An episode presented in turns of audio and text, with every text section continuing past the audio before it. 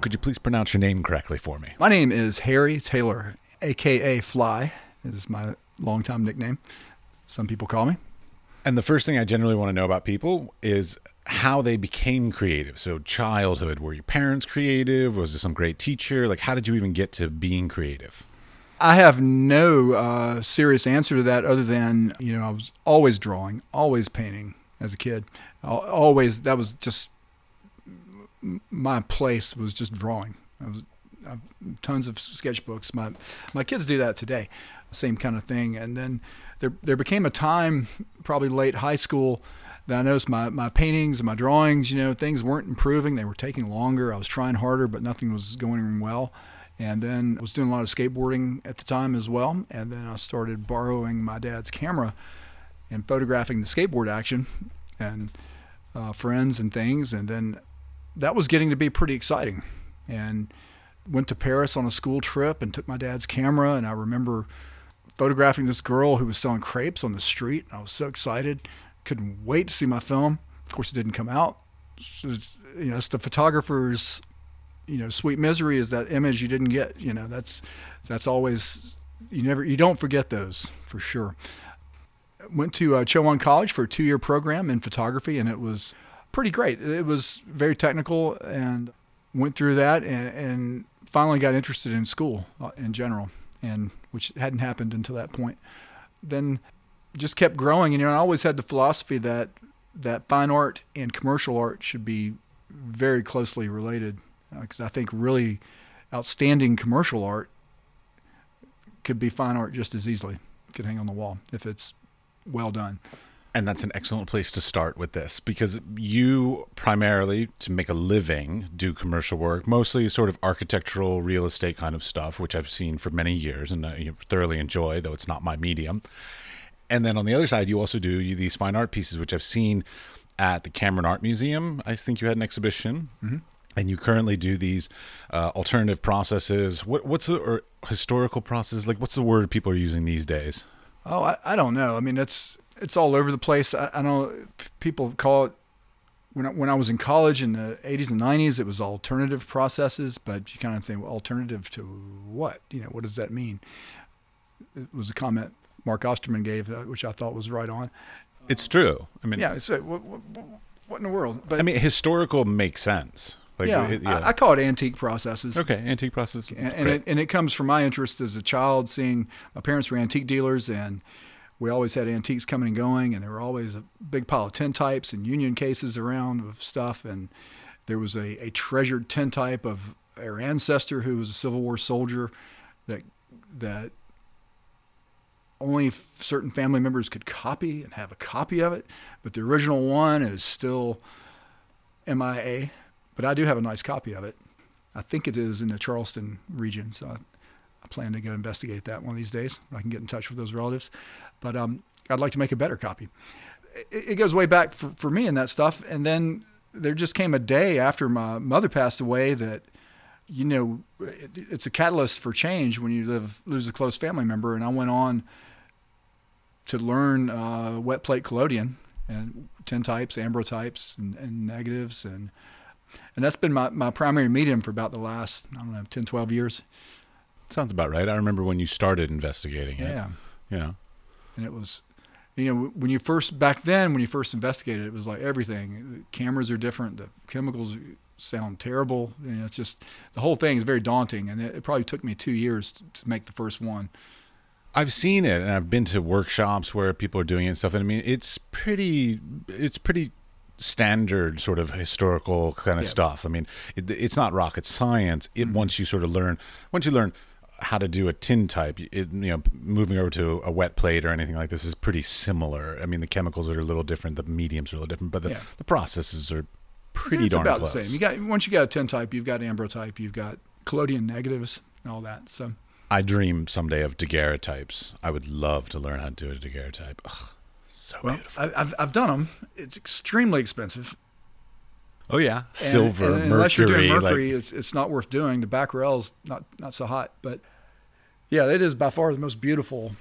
Like Jerry Spagnoli's work is just Oh yeah, off the chart. I love it. I mean, I've so always spectacular. I collect them if I ever see. uh, Well, I collected. I should rephrase. I collected them when they were affordable to collect. Now they're now everybody's collecting them, and they're very expensive now. But I remember being able to buy them for ten dollars, fifteen dollars, Yeah. and it was great. Yeah. Now, if you find one under 25, 30, that's that's a pretty good deal. yeah, pretty much. Yeah, I mean the ones I've been They seeing around, are, yeah, fifty to hundred kind of range, and I'm just like, ugh, I'm not. I had a lady come in a couple years ago, and she had five or six whole plate daguerre- or daguerreotypes. Wow. They were colored. They, they were spectacular. I've I've never seen anything like it. And- Uh, she was asking what museum to put them in. I assume. well, what to do with them? And I, I just kind of resealed them, kind of dusted them out, resealed them, and gave them back to her, scanned them, and Do daguerreotypes scan? yeah, Really? Yeah. Nice. Okay. Didn't know that.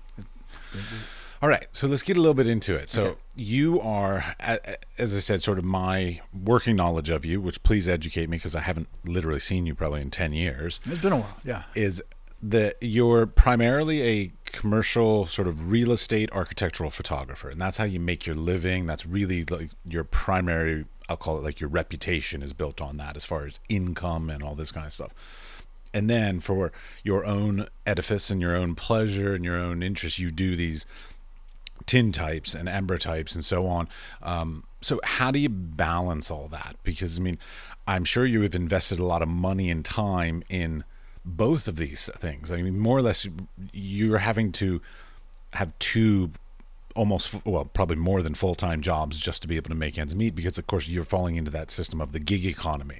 So it's not reliable incomes. It's not you don't get health care you don't get vacation time. Like so like there's that extra amount of work in there. So how is that working for you you know in 2020 2020, man, what a year! If it was only a pandemic or only a recession or only an election, eh, things would be kind of simple. But we get this perfect s- storm of mess.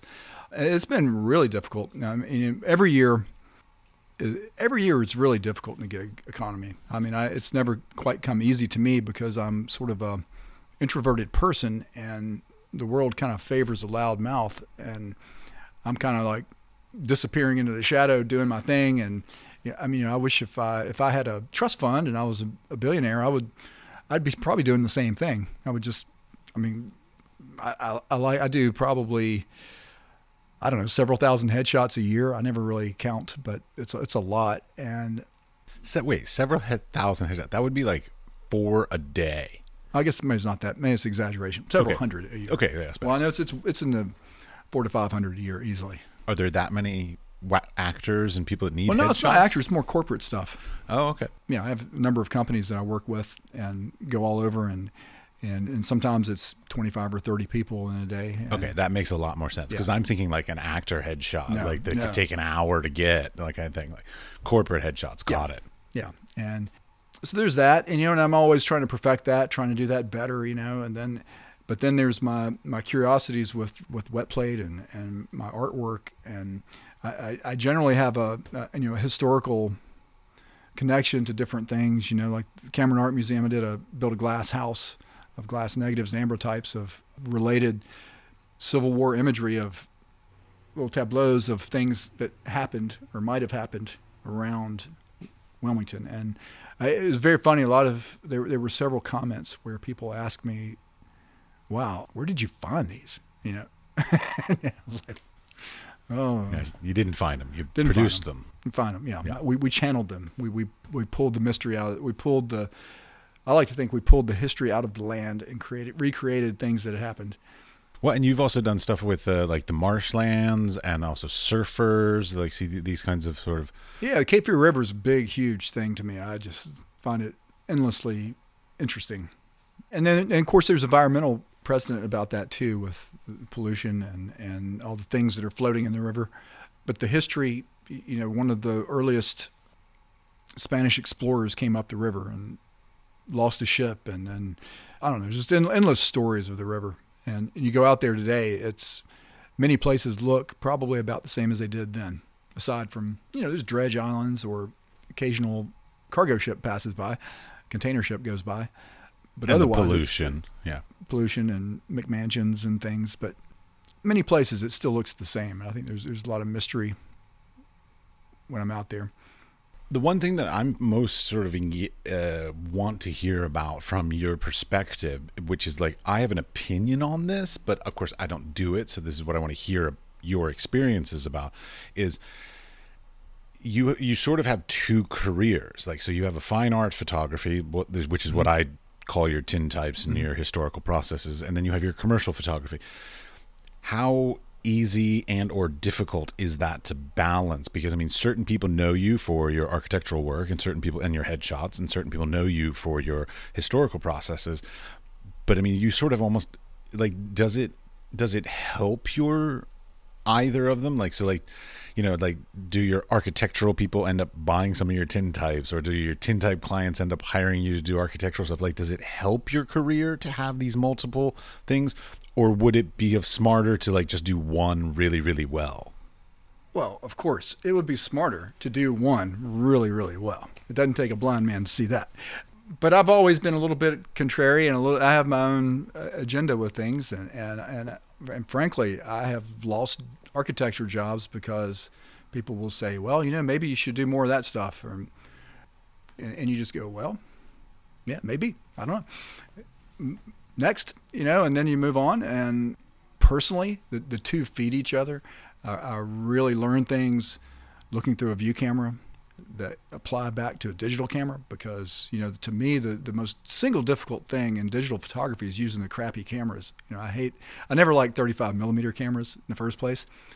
They're always too small. There's two there's i don't i don't hear music when i hold one but you know it's just but you have to deal with them. And that's that's the that's the lay of the land now. And then i use sony cameras a lot and they're even smaller than your dslrs and things. And uh, so i learned how to I, I keep my vision attuned using a view camera i think.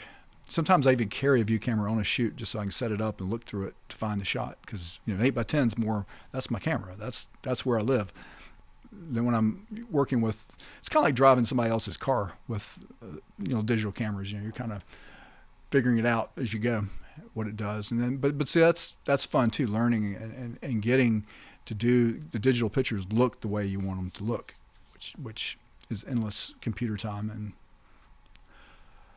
but I, I find it difficult to break into one thing or the other.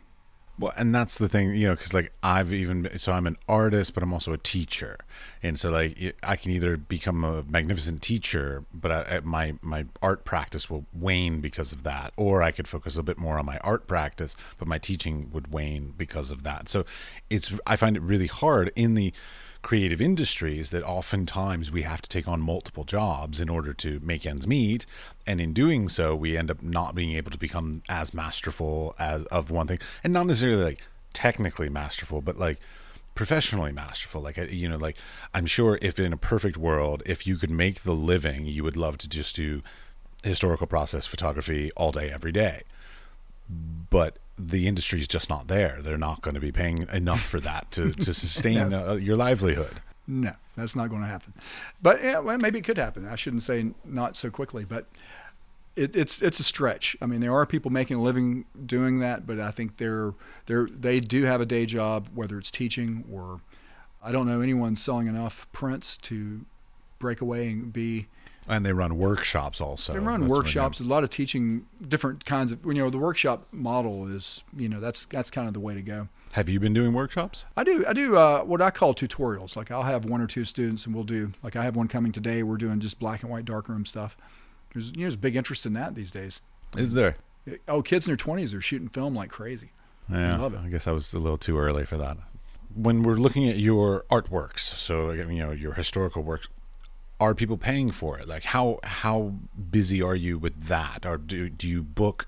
You know, how many shoots do you book a month, or what? You know, what kind of criteria can you give me? I on do that? my portraits, you know, and and I, I do probably slow month might be one or two, or none, or a busy month might be ten. So it's somewhere in that range is is pretty consistent, and and, and that's uh, maybe what we might call a fine art portrait shoot, where it's done in a fine art way, but typically it's to fulfill the subjects and clients' need for a portrait.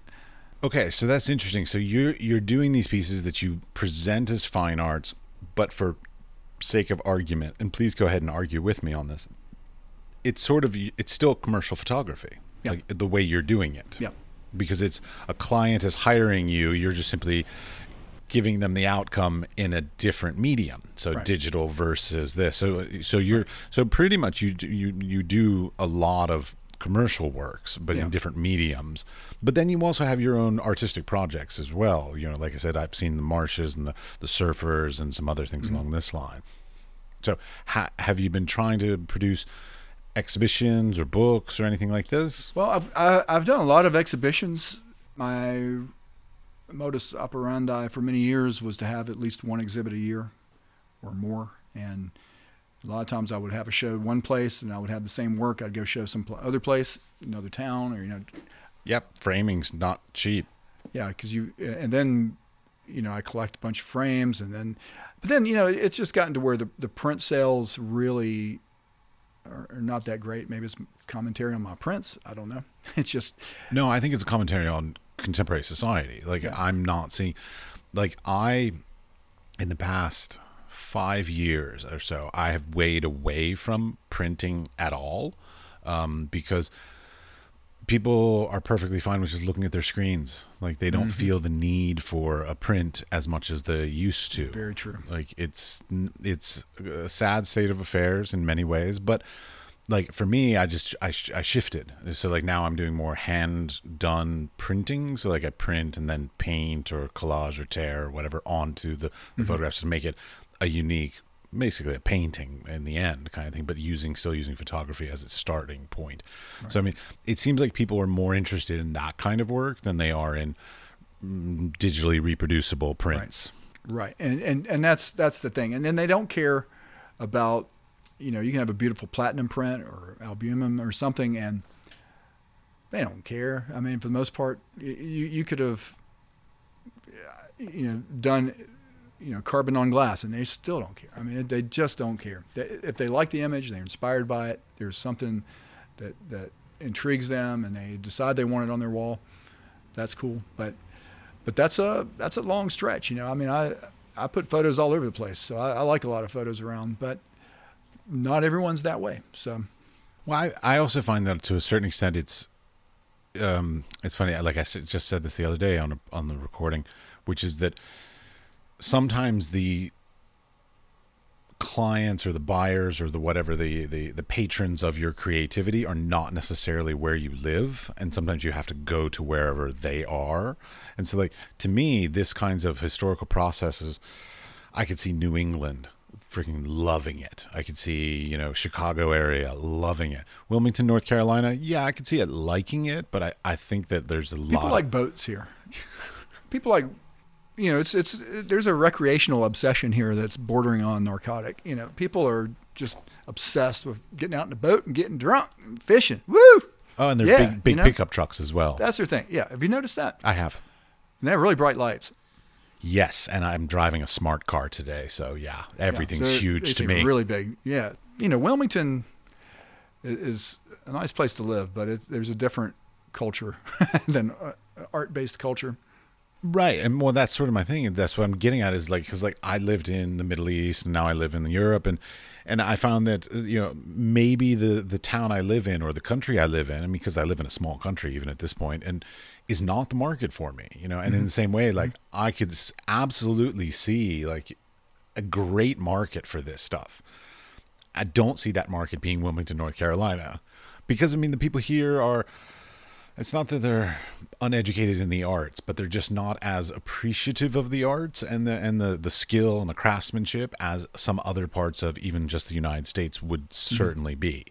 So And we have a lot of artists here. There's, I mean, there's right, we mean, do have a lot, of, and it's great. throw a rock, you'll hit an artist. But know? yeah, but they're not going to pay for stuff. They're going to trade for stuff. pay for wine, but Yes, I know. I'm as guilty of it as anybody else. yeah, you know, it's that's it's it's not even really a criticism. It's just kind of the way it is. you know. Absolutely. I, I mean, I buy smart here and there, but I, I don't buy nearly as much as I wish I could.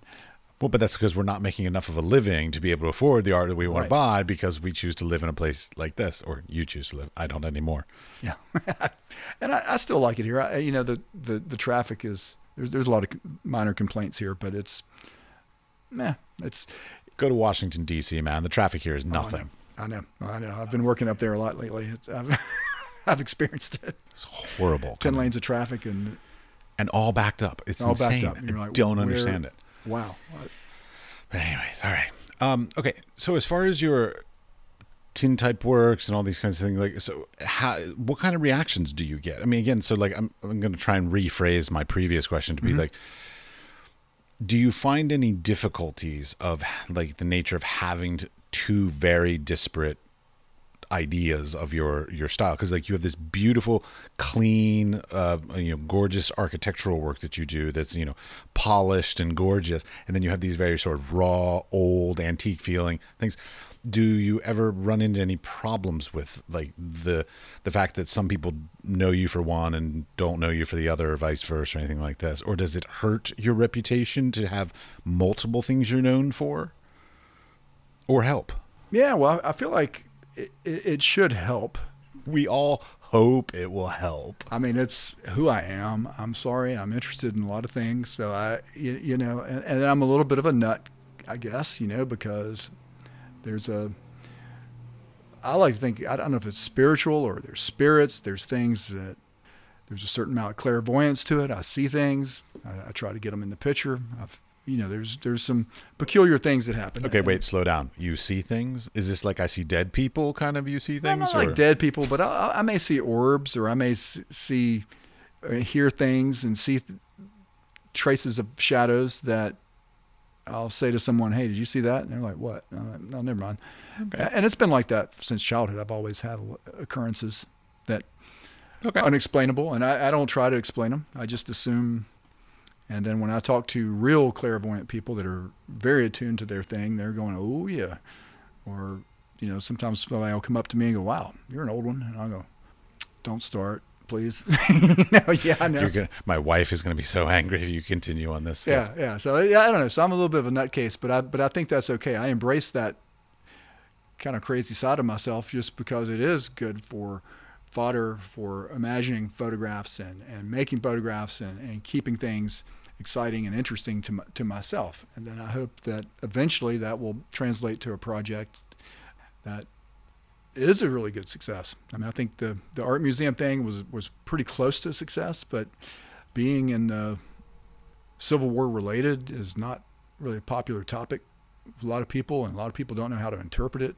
Uh, I mean, history, uh, you know, things happened that weren't weren't good, and it's not to be commemorated particularly, but but also they shouldn't be forgotten, so we don't repeat. That kind of it's kind of my philosophy with it. Kind of know? like we are this year. But yeah, anyways. Yeah, yeah. I don't. I'm not. I don't. I don't know. So I, I, I probably need to find a better subject matter. I, I enjoy the Civil War stuff in, in a, from the context of just the observer. You know, I don't. It was, it was a horrible, horrible time for everyone. I mean, there was nobody unscathed, and some were worse than others. It was terrible, and hopefully it never happens again. so, Agreed. Yeah, absolutely. So- Now, when it comes to exhibiting your artworks and, and presenting exhibitions and stuff like this, have you been writing proposals, uh, entering contests, doing grants? Like, how, what's your processes in, in trying to find these kinds of outlets? I'm thinking in terms of books. I'm thinking in terms of big projects. I'm thinking in terms of finding sponsors to to to fund these books. I don't really have a whole lot of faith in grants. I mean, I've applied and applied and never get anything. I've entered con- endless contests, never get anything. I, I think all those avenues can be good for people, and it's worth a try. You, you, you might have the lucky, you might have the golden ticket. I don't know. I don't. So I so I'm trying a different a different approach, and and the book thing is what I'm I'm thinking in terms of. Okay, elaborate. Tell me more. I want to know. So, like, so what's your idea on this? Because don't get me wrong, every photographer, probably every artist in the world, has a book idea. So, like, what's Yeah. your idea of how to do it differently? Because, of course, the entire industry's changed dramatically in the past mm-hmm. decade because you know books are less common. They're not funded as well. There are just aren't as many booksellers. Like, so, like, Right. What's your idea? No, it's another dead end I'm approaching, but but I think it's a better way to experience the art. It's a better way to get a great body of art, and it's a it's a better way for the consumer to get your art at a lower price. They can have something that's the complete issue. So I love a coffee table book. I mean, Yeah. uh, Oh, my I my entire them. library is coffee table books. Yeah.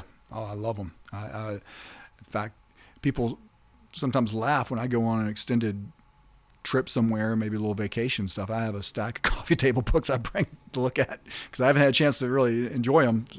Oh, I do it the other way. When I go on vacation, I buy a bunch of coffee Yeah. table books and bring them back, and then have to pay overage on my weight and my luggage. Yeah, that too. that happens too. Yeah. So, so, but I, th- I think the book is a great medium for photographers, and you, you got to have something to sell, and that's that's something you. I don't know. I'm still learning how to get it done. I, I mean, I have What have you tried? Like, I mean, because part of the thing that that most of us learn from the most is you know mistakes basically Mm-hmm. like we all learn from mistakes really really well we don't learn from successes quite so well because we're just like yes it's because i'm talented and it, Oh yeah, you don't really realize you what you did right but boy when you do something wrong you really learn what Well, you did wrong there's beginner's luck. You know, the first one's great, and then you go to the second one, and you then you forget all the things you did right Mm-hmm. because you because you feel like you got to try something new. You got to do something a little different, and then you you trip yourself up very easily. A good example. Um, I, I did a project in 2017 with a, a vineyard out in California.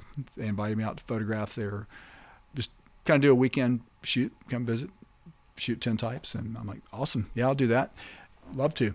And okay wait get a little more specific on this did they what did they pay for everything Yes. or did, okay so like no money out of your pocket they paid for everything they got the results to use probably for what Yeah. reason Yeah. they wanted it for advertising Well, you know, it, it went on from there. I mean, you know, this, these things are not always cut and dried. You don't always know what's going on.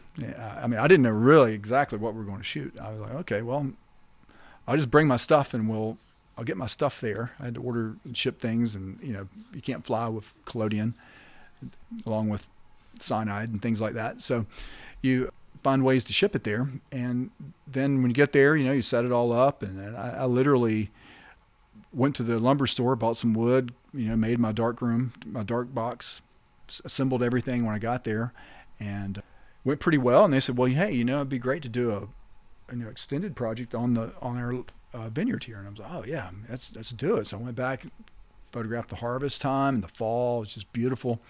Unfortunately, that year, about uh, it was about six days after I left, there was a humongous fire in Santa Rosa, and many people lost their homes. Many people lost their lives. I mean, it was just horrendous year for that area.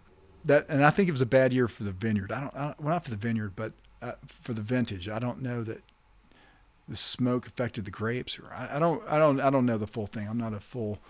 it sounds good i'll go with it Yeah, yeah. I'm not, I'm not completely in the know of. well i would imagine it could cause something that that then got into the dirt that then got into the nutrients and you know i could see it i could see it because you know they, they were the they were squashing the grapes right then. You know they they pick, they squash, and, and then you have all that smoke coming in while the grape is is exposed as juice. So you're collecting that smoke. So it's probably got a little more of a smoky feel smoky feel, Mm-hmm. and and that's that wasn't the plan. it's great for whiskey Probably great for whiskey. Yeah. So anyhow, so I you you know it. I I did a handmade book for them, and we made a little, little more production book that I can have uh, around, and, and you know, it went okay. I, I think uh, eventually, you know, there'll be more. I keep eyes and ears open for uh, land or someone that's Right. Okay. interested in that. But let's take that back a step. So you just said somebody just contacted you. How did that contact occur in the first place? that's a good point because I always have to give a shout out to my good friend Matt Morris. Matt Morris is an outstanding filmmaker.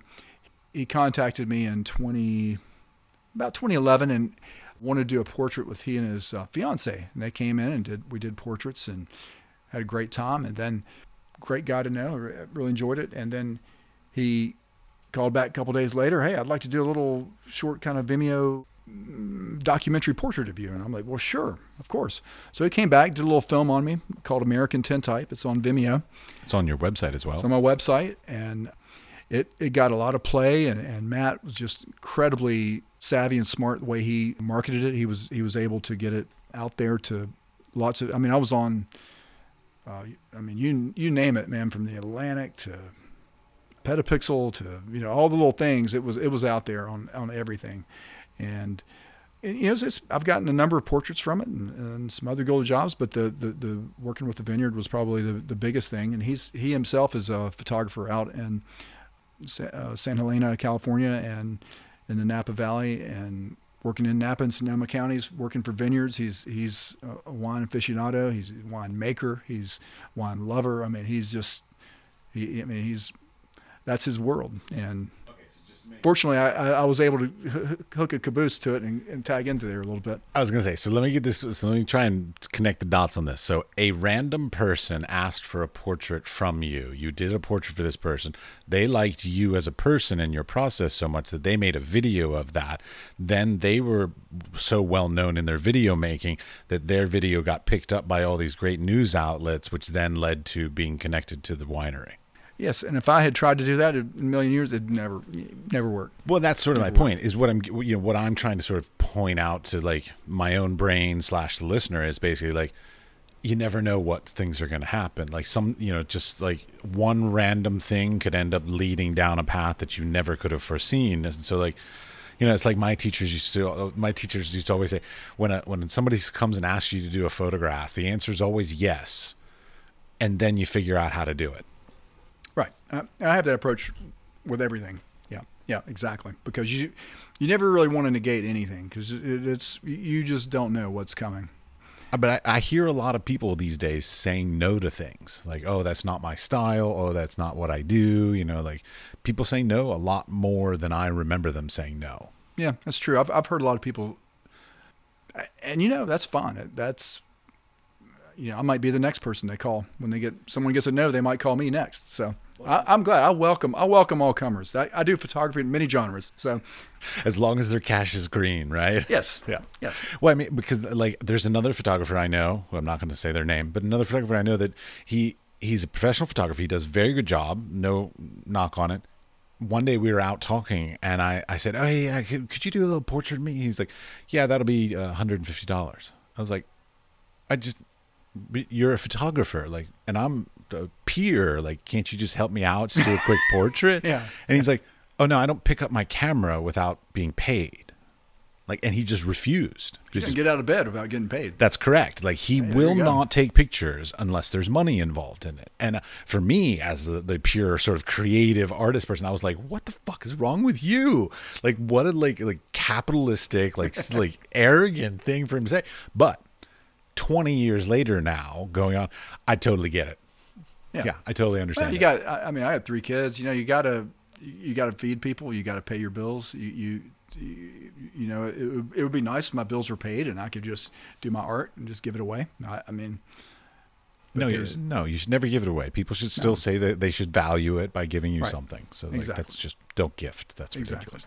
Yeah. But actually, you just brought up the fact that you have children. Um, I often have this conversation with female artists and art people in the art world, but I also want on the male side of this is now how old old's your oldest? Nineteen. Oh my gosh. Okay. how does or did the having children affect your working career? So whether it be the commercial work or the fine art work, like how did it affect it? Because I'm sure it changed your thought pattern, your mindset. Like I would imagine pre-kid, you were like, "Yeah, I'll do that thing for cheap," but like after kid, you're like, "No, I got bills to pay." you're like, "You got to pay me full price." Yeah, and and you don't quite say it that way. You know, you kind of you want to you want to maneuver the conversation in such a way that my they, kid they needs understand. braces. Yeah, and and if you and I've I've had two kids with braces, and and I and I have three kids, so it's it's a yeah, it becomes more serious. I, I had a I had a window of time where where my father died. I finally decided, well, you know, I should get married. It's, marriage is a good thing. And I'm not going to have a family one day because if I don't get married because everybody's gonna be dead. Give me a little clarifications. How old are you right now? I'm 55. Really? Yeah. Okay, you look great. Well, thank you. now, and and so, how old were you when this your father died? About died? Thirty-five. Okay. Four. So continue on with somewhere your in there. Yeah. So so so life. I kind of grew up. You know, I think I had about from from about 15 to 35 i was probably just summer vacation you know in my mind you know i was like anything I could do to do nothing in a way, you know. Uh, then then became more serious, and and I, have I've always probably been a touch late in getting serious about things. So it definitely makes you more serious. It makes you, you, you know, realize that work is not everything. You know, when you're a photographer, you're you're kind of married to being that, and, and any kind of work for an artist, you know, when your your identity and your work and your ego and your self esteem and all that stuff is intertwined, it's it's not easy. I mean, you, nobody tells you how to be a photographer. There's really no. I mean, there might be somebody give you a tutorial today, or you can watch YouTube. Yeah. So so kids, you know, you you discover how self-centered you are. That's that's a big you know it's flat out. You know you're you're married to your work. Your your ego's there. Your self-esteem's there. Your you know it's it's it's your it's where you go peacock mode. You know it's your thing. You know, and once you have kids, kids you know you're holding that baby. That baby doesn't care who you are, uh, what you do, other than you love that baby. So that's so so you, you it opens up a whole nother world and I think for an artist, it can be great inspiration of different work to do, different things to do. I haven't really used my kids in artwork that much. Occasionally, I'll have them do something, but they kind of run from me when they see the big camera come out. As most parents or photographers or artists in general, their children do at a certain age, you know. But then they'll, they'll appreciate it later. Yeah, I think so. I, I like I like them to think that I was attempting to do something, and I I, I think they're seeing I hear comments now and again from them that they, they, they do have somewhat of an understanding of what what I'm about and what I've been trying to do. And they see that in positive. I, I guess it probably makes them want to go get a job, but Don't a, jo- a job that has health care and all that. Yeah, kind of, yeah, yeah. You can live kind of a normal life, have a new car, all that stuff. Okay, wait. So speaking of like normal life kind of thing, this is also something that like my wife is an accountant. Okay, so like she goes to work, she comes home. Nobody judges her as being an accountant, uh, you know, outgoing, social and stuff. But like us as creative people, when we go anywhere, we're always working. You know, so like you could go to the grocery store and you might run into somebody who runs an art gallery, or you might go to the bar and run into a book publisher. Like literally, we're always sort of on. Like like we're always being judged and and our whole reputation is built not only on our like professional experiences but like how we're perceived as people on a day-to-day basis mm-hmm. and that i at one point in my career i found that very disturbing. Like i mean because because i suddenly realized like every time i walk out of the house my career is being judged on how, whether i'm a nice person or a good person or a kind person in any situation. Because I mean, like in yours, uh, working as the gig economy, working on just like client by client thing, you literally can walk in and find a client anywhere you go, and so you kind of always have to be on, and that's difficult. I, I think, yeah, I think you don't even realize how difficult it is. After you've been doing it a long time, you just maybe you go out of town and you forget to take a camera, and you for, you just kind of you know weekend away with the misses and it's really refreshing when you're kind of out of yourself that way. And that's, that's, and it's hard to get out of yourself. And I, I think children help you get out of yourself in many ways. And, and, and it even helps you get back to a more centered part of yourself as well. So, so, so it's definitely a big impact. And then it also the charging and what to charge, what not to charge for. I, I think as a photographer, you're, you're, when you have kids, the I mean, I, my success has almost come in spite of myself. You know, so I if, if, if I raise the prices across the board, last time I did that was like 2008, and you know Lehman Brothers crashed and the whole world went to hell, and it, I didn't have any work for 2009 and 10. So I don't know. So it's it's hard to, uh, you know, I, I didn't take the business classes, so I don't. I don't so I kind of wing it. I was just editing a podcast this morning about uh, the fact that basically we're not, you know, as creative people, when we go to school and get educated on being creative, we're taught the techniques and the craftsmanship and all this kind of stuff, but we're none, we're never given business like how to do so it true. for a living, and that's a huge weakness in the American educational well, system. you know, I, I tell young artists, you know, take your accounting classes, take a two-year business, get, get a two-year business degree. Don't worry about studying art you, the art will come if you're if you're inspired and it's and that, that fire is there you you will learn what you need to learn you can take workshops uh, find a good mentor. These days, YouTube videos, I mean, with the, the millions of ones out there, you can probably find what you want to learn. Yeah. I mean, I've, I've taught myself many things about how to fix things on my car. you know, you know, taking workshops is a really great way to do it. Penland was for me very instrumental in, in my life, very pivotal in my life. The two week workshop, you know, you, you pretty much have a semester of growth in two weeks. I mean, oh yeah, Penland's amazing.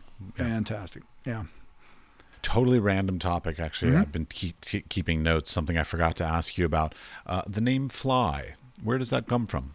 I was judged by my peers to be a a flyweight, whereas in the '80s they'd call somebody who was a novice partier. They, you would be a lightweight. A lightweight, yeah. yeah.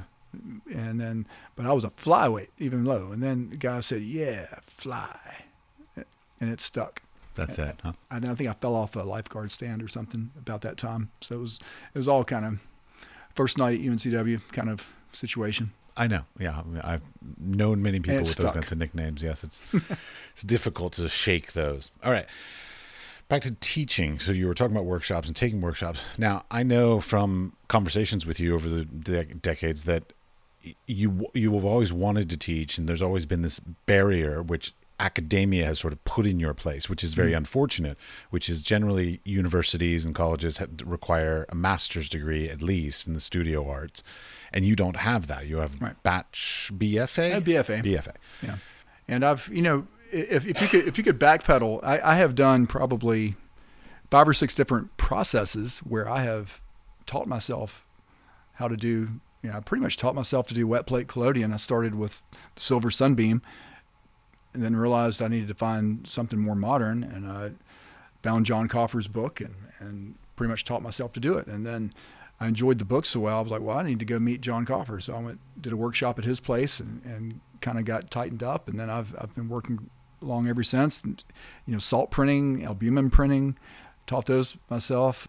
I don't know. Then digital photography came along. I mean, I was trained in film and, and black and white darkroom was what my college was about. And suddenly five years out, we're all bets are off. We're now switching gears to digital. So I, I learned that, you know, and I, I, am learning video pretty rapidly right now. And so I don't know. I, I, mean, I think I could certainly qualify for a master's degree. I've, I've done the work. Well, that's sort of my point. Is is like because like I went where I went to school. I went to school at University of Iowa, which of course they would require a master's degree to teach there or a PhD depending on the discipline.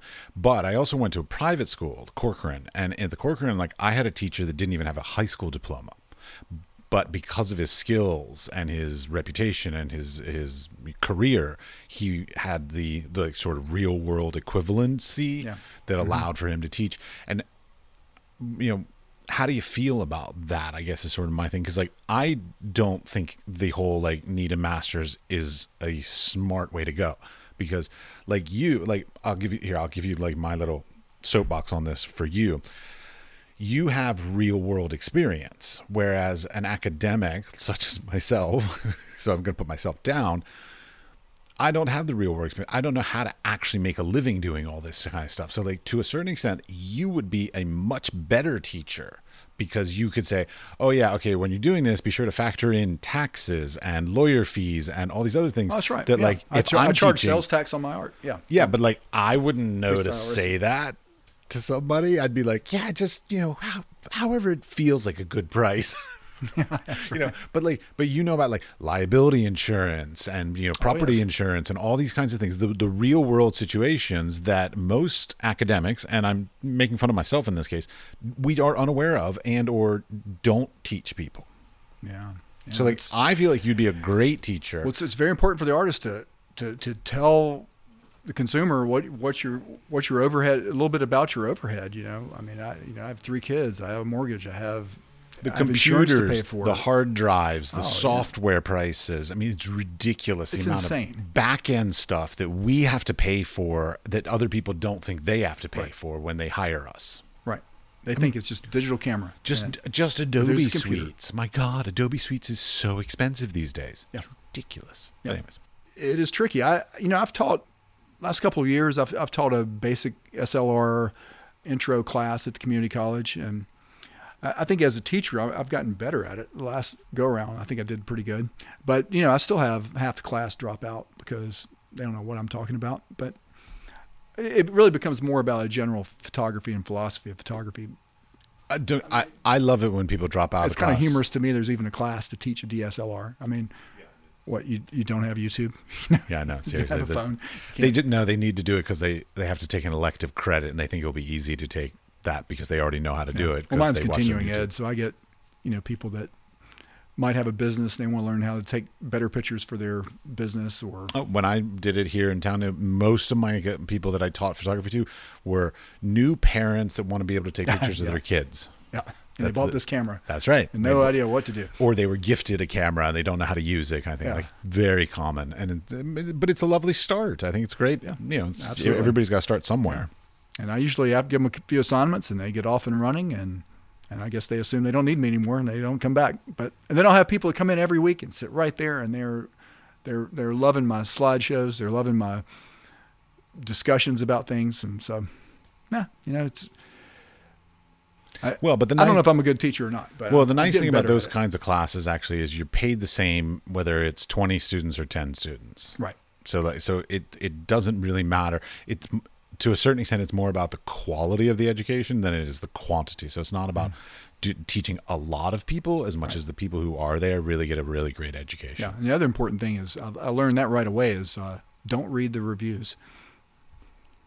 they will slam you over nothing. Oh yeah, I So I, will I'll never do that again. I have a very low rating. I don't know why they ask for reviews. I don't even want to know. uh, they, it's it's a federal mandate. Is what it is. Ah, is. They- okay. yeah, they have to do it. Um, But Yeah. yeah, like I'm, I've looked on RateMyProfessor.com for me, and it's I it's I'm like a two and a half out of five. It's really bad.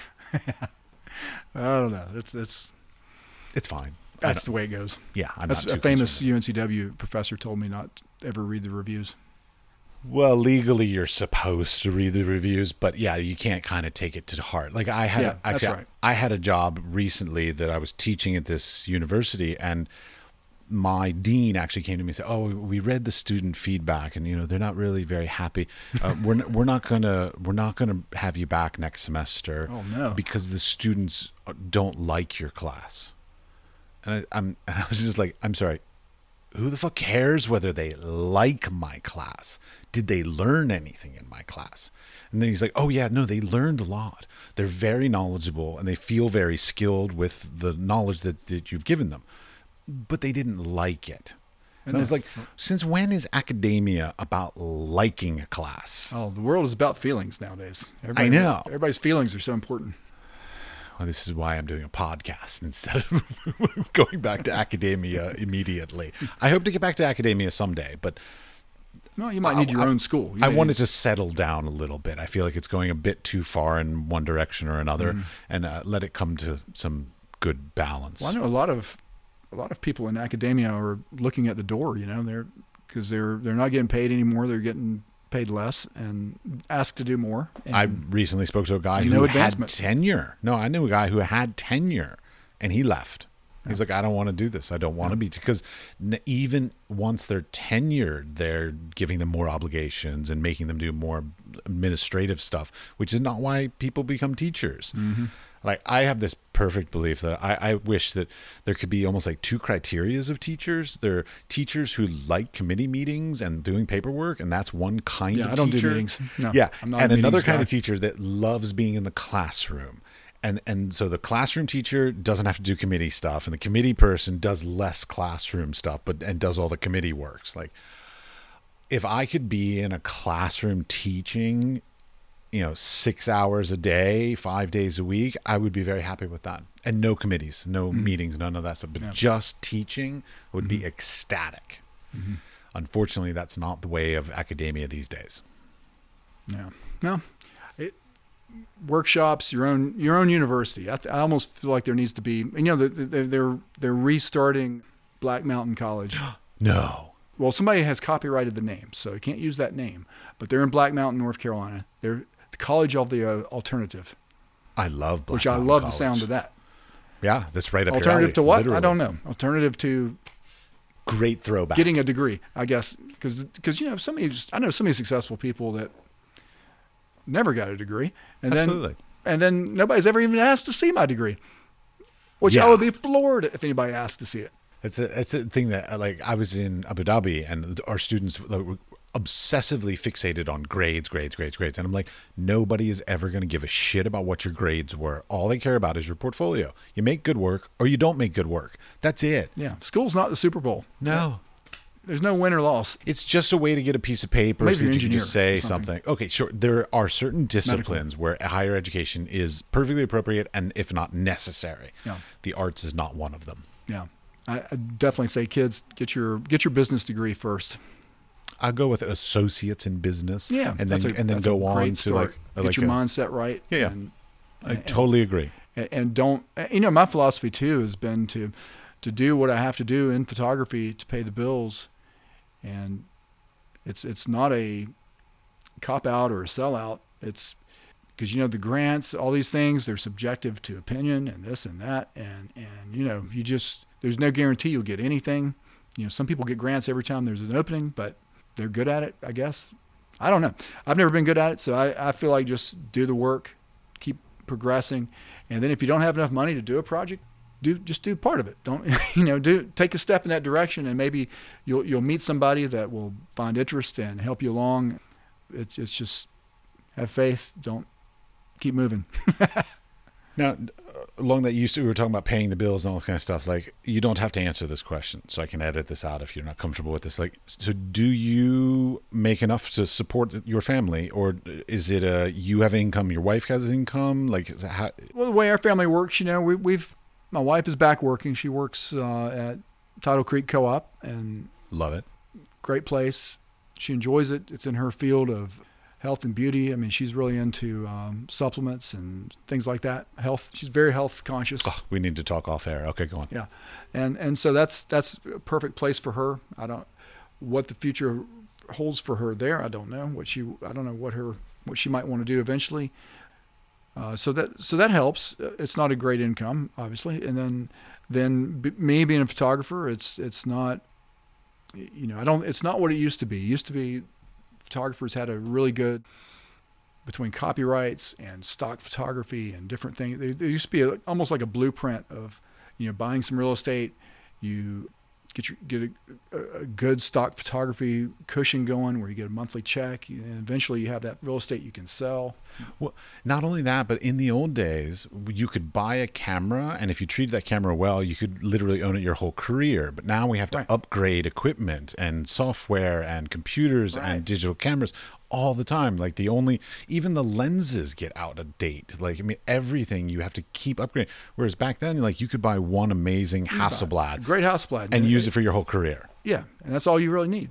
Well, but not anymore. Not anymore. No, you got to change cameras every, and then yeah, yeah. And I'm finding out my lenses from the, the '90s, my film lenses that used to be really great on digital cameras, now they're soft. Yeah. they're, they're not good enough uh, on the newer cameras. So that's, it's it's super irritating. They found a way to milk photographers, keep us down. You know? Absolutely, they have. Yeah, I mean it's So that's kind of my relation why I got really got into wet plate. You know, they, you know, boardroom decided to quit making Type 55 Polaroid, and that was my my film. That was my number one film for years and years. And when that went away, I was like, wow, this is this sucks. so what do we do? So that, that was another thing with the wet plate. It was like, well, this you just buy the raw chemicals, you you follow a formula, you make your own thing, and no more corporate boardrooms. You know, I'm I'm really immune from worrying about if you know Polaroid's going to stop making my film, or or Kodak's going to disappear, or Ilford's going to disappear. Which actually lends to a question that I have written down here, which is where did you find to buy all your chemicals? Because you know there are Oh, yeah. there's There's Bostick um, and Sullivan, and there's a bunch of other Yeah, brands and Boston's- stuff. yeah, you can buy there's there's you can buy things pre-mixed now. You can Well, no, but what, what do you do? What's you what's your method? Typically I, I mix all mine raw. Okay. And that's just because it's it's a whole lot cheaper. There's a guy in California, UV Photographics. He's making some great ready-made products, and I, I've bought some his stuff. It works great. It's really good. Uh, Bostick and Sullivan has great stuff. Uh, you can buy the raw chemicals also. ArtCraft up in New York State has been my source for most everything. Okay, I've never heard of them. Uh, And they're, you know, any kind of alternative process, uh, historic process, he's got the chemistry for it. Good prices, raw chemistry. Lovely. Okay. Last little bit, so ra- try and wrap this up. Um, any advice other other than advice you've already given? For, don't repeat yourself. Any advice for sort of up and coming people at this point? So like somebody new, let's say, coming out of high school or out of Yeah, college. sure. I, I a great thing. I, You're I, a teacher. Come on. I, I think you will get bad advice in education. And I, I did. I, there were people that I was taking a wood shop class at East Carolina, wood design, which, you know, I love woodworking. I, I, I'm always sawing on stuff to this day. But, but I got the idea I wanted to build a view camera, and they totally discouraged me from doing that. And the way my brain thinks, I could have very artistically built a really nice camera that I could reproduce. I mean, uh, if I think back, I could have gone into the business of building view cameras. Sure. Now, this day and age, that would be a very limited calling. But there, but there, but there would have been a, a good ten years or so. By the same token, I, at the same in the same class, I learned about Penland. I overheard the teacher talking about it, and I went over and stuck my ear up, and I was like, "Oh, give me that catalog. I want to go. I'll sign up right now." He was trying to convince somebody else to go. I'm like, "No, no, no. Here, here I'm, I'm in. I'll mm-hmm. go." And and I went. It was awesome, life changing. So you'll get good and bad in college, but but it's very important to hear your own voice most of all. Uh, and when you have an, a real good idea, you know, write these things down and, and ex- explore them. You know, think them through. I mean, because there's there's a lot you can do. There's there's you know you know things have been done, but there's a lot to do, and sky's the limit. You, you you're most people don't realize this, but they're only limited by their own minds. I mean, you, you know, I think I think our country allows people to be anything and do anything. I, I really do. It's very funny you say that because my wife is Czech, so she's you know born and raised there, and uh, we have this debate because America very much has that perspective. You can be anything, shoot for the stars, be the best. In her culture, in the Czech culture, now maybe it's changed, but like when she was growing up, uh, they were very, you know, just get a job and just be humble and and don't rock the boat and don't try to aspire for anything more than is necessary to be happy. And that's it. And stop there. And a lot of those people look to america and they're like oh you all are so arrogant that you think you can do anything. Like it's a very interesting perspective Yeah. because i grew up exactly like you. We can do anything shoot for the stars all this but that's not true all around the world like a lot of no. cultures are not raised that way Look at France. France, you're you're you know by third grade, you know if you're going to be a, a doctor or you're going to be a bricklayer. yeah when, and when the sad in- fact is, the doctor's only going to get about twenty bucks more an hour. Yeah, I know. You know, bricklayers France, are very you know, well paid. Yeah, and you're going to be paying seventy five percent taxes. Let that number soak into your head. It's not that's right, but okay. that's that's brutal. Well, I mean, it's it's just an interesting Lovely thing. country, but like nice place to visit. But it, in the Czech Republic, when they're in, I think eighth or ninth grade, they have to choose their career path. Basically, like right there, they can go to technical school or engineering schools or whatever. Like they have to choose in eighth grade. I would never, if I had chosen what I wanted to do in eighth grade, it probably would have been like a superhero. I mean, like I didn't have a job or a career. I in want to be a pro grade. skateboarder in eighth grade. Well, yeah. yeah, good luck on that. Yeah. Eighth grade. What would I? Eighth grade? No, actually, I probably would have been a lawyer. but I probably would have been thrown in prison by now for some stupid shit. But anyways, yeah. But it, yeah, it's very interesting because I mean that that aspirational goal of uh, like we can do anything that our mind you know lets us do is not a worldwide thing. And that- as an American. I thought That's it was why everybody wants thing. to come here. I mean, because there there is a legitimate opportunity. I disagree with that. My wife does not want to come to America. And I keep telling people, I'm like, no, no, no, you don't understand. I married a European uh, citizen so that I could be in Europe, not, not the other way around. Like, she didn't marry me for a green card. I uh-huh. married her so I could work in Europe. Because you every, go. 'cause every American Well, I hope you creative love her too. person. I Yeah, well, every American creative Europe. person wants to be in Europe because, like, Yeah. it's the, the history and the you know all Oh, the, yeah. the stuff with. Art. I would like to be in Spain. I love See, Spain. there you go. That's what I'm saying. Like all American creative people want to be in Europe. So Yeah. I didn't. She didn't marry me for a green card. I married her so I can get to Europe. Yeah. So I don't know. It, it's it's there's no. I'm I'm bad at generalizing. Oh, don't get me wrong. I do it all the time. I've made a complete ass out of myself many times on this podcast. uh, one just came out the other day where I did with Rhonda Bellamy, where we were talking about racism. She Ah. did really well with it. I looked like an idiot, but it's fine. Yeah, uh, it's a that's a, that's a that's a tough topic. Well, topics that need to be talked about. That's true. And so, That's you know, what better person to talk to than the person who created the Black Arts Alliance Oh, yeah. the, the Yeah. Mm-hmm. Black Film Festival and all this other kind of stuff? She's the perfect person to talk to here. and, and Rhonda is, I mean, she's probably the most eloquent speaker I personally know. She did very well. Like I tried to push her into giving me like more blunt and crass answers, and she was very good with, No, with keeping her composure. She's, she's, she's good, and generally a nice person too. Oh, yeah.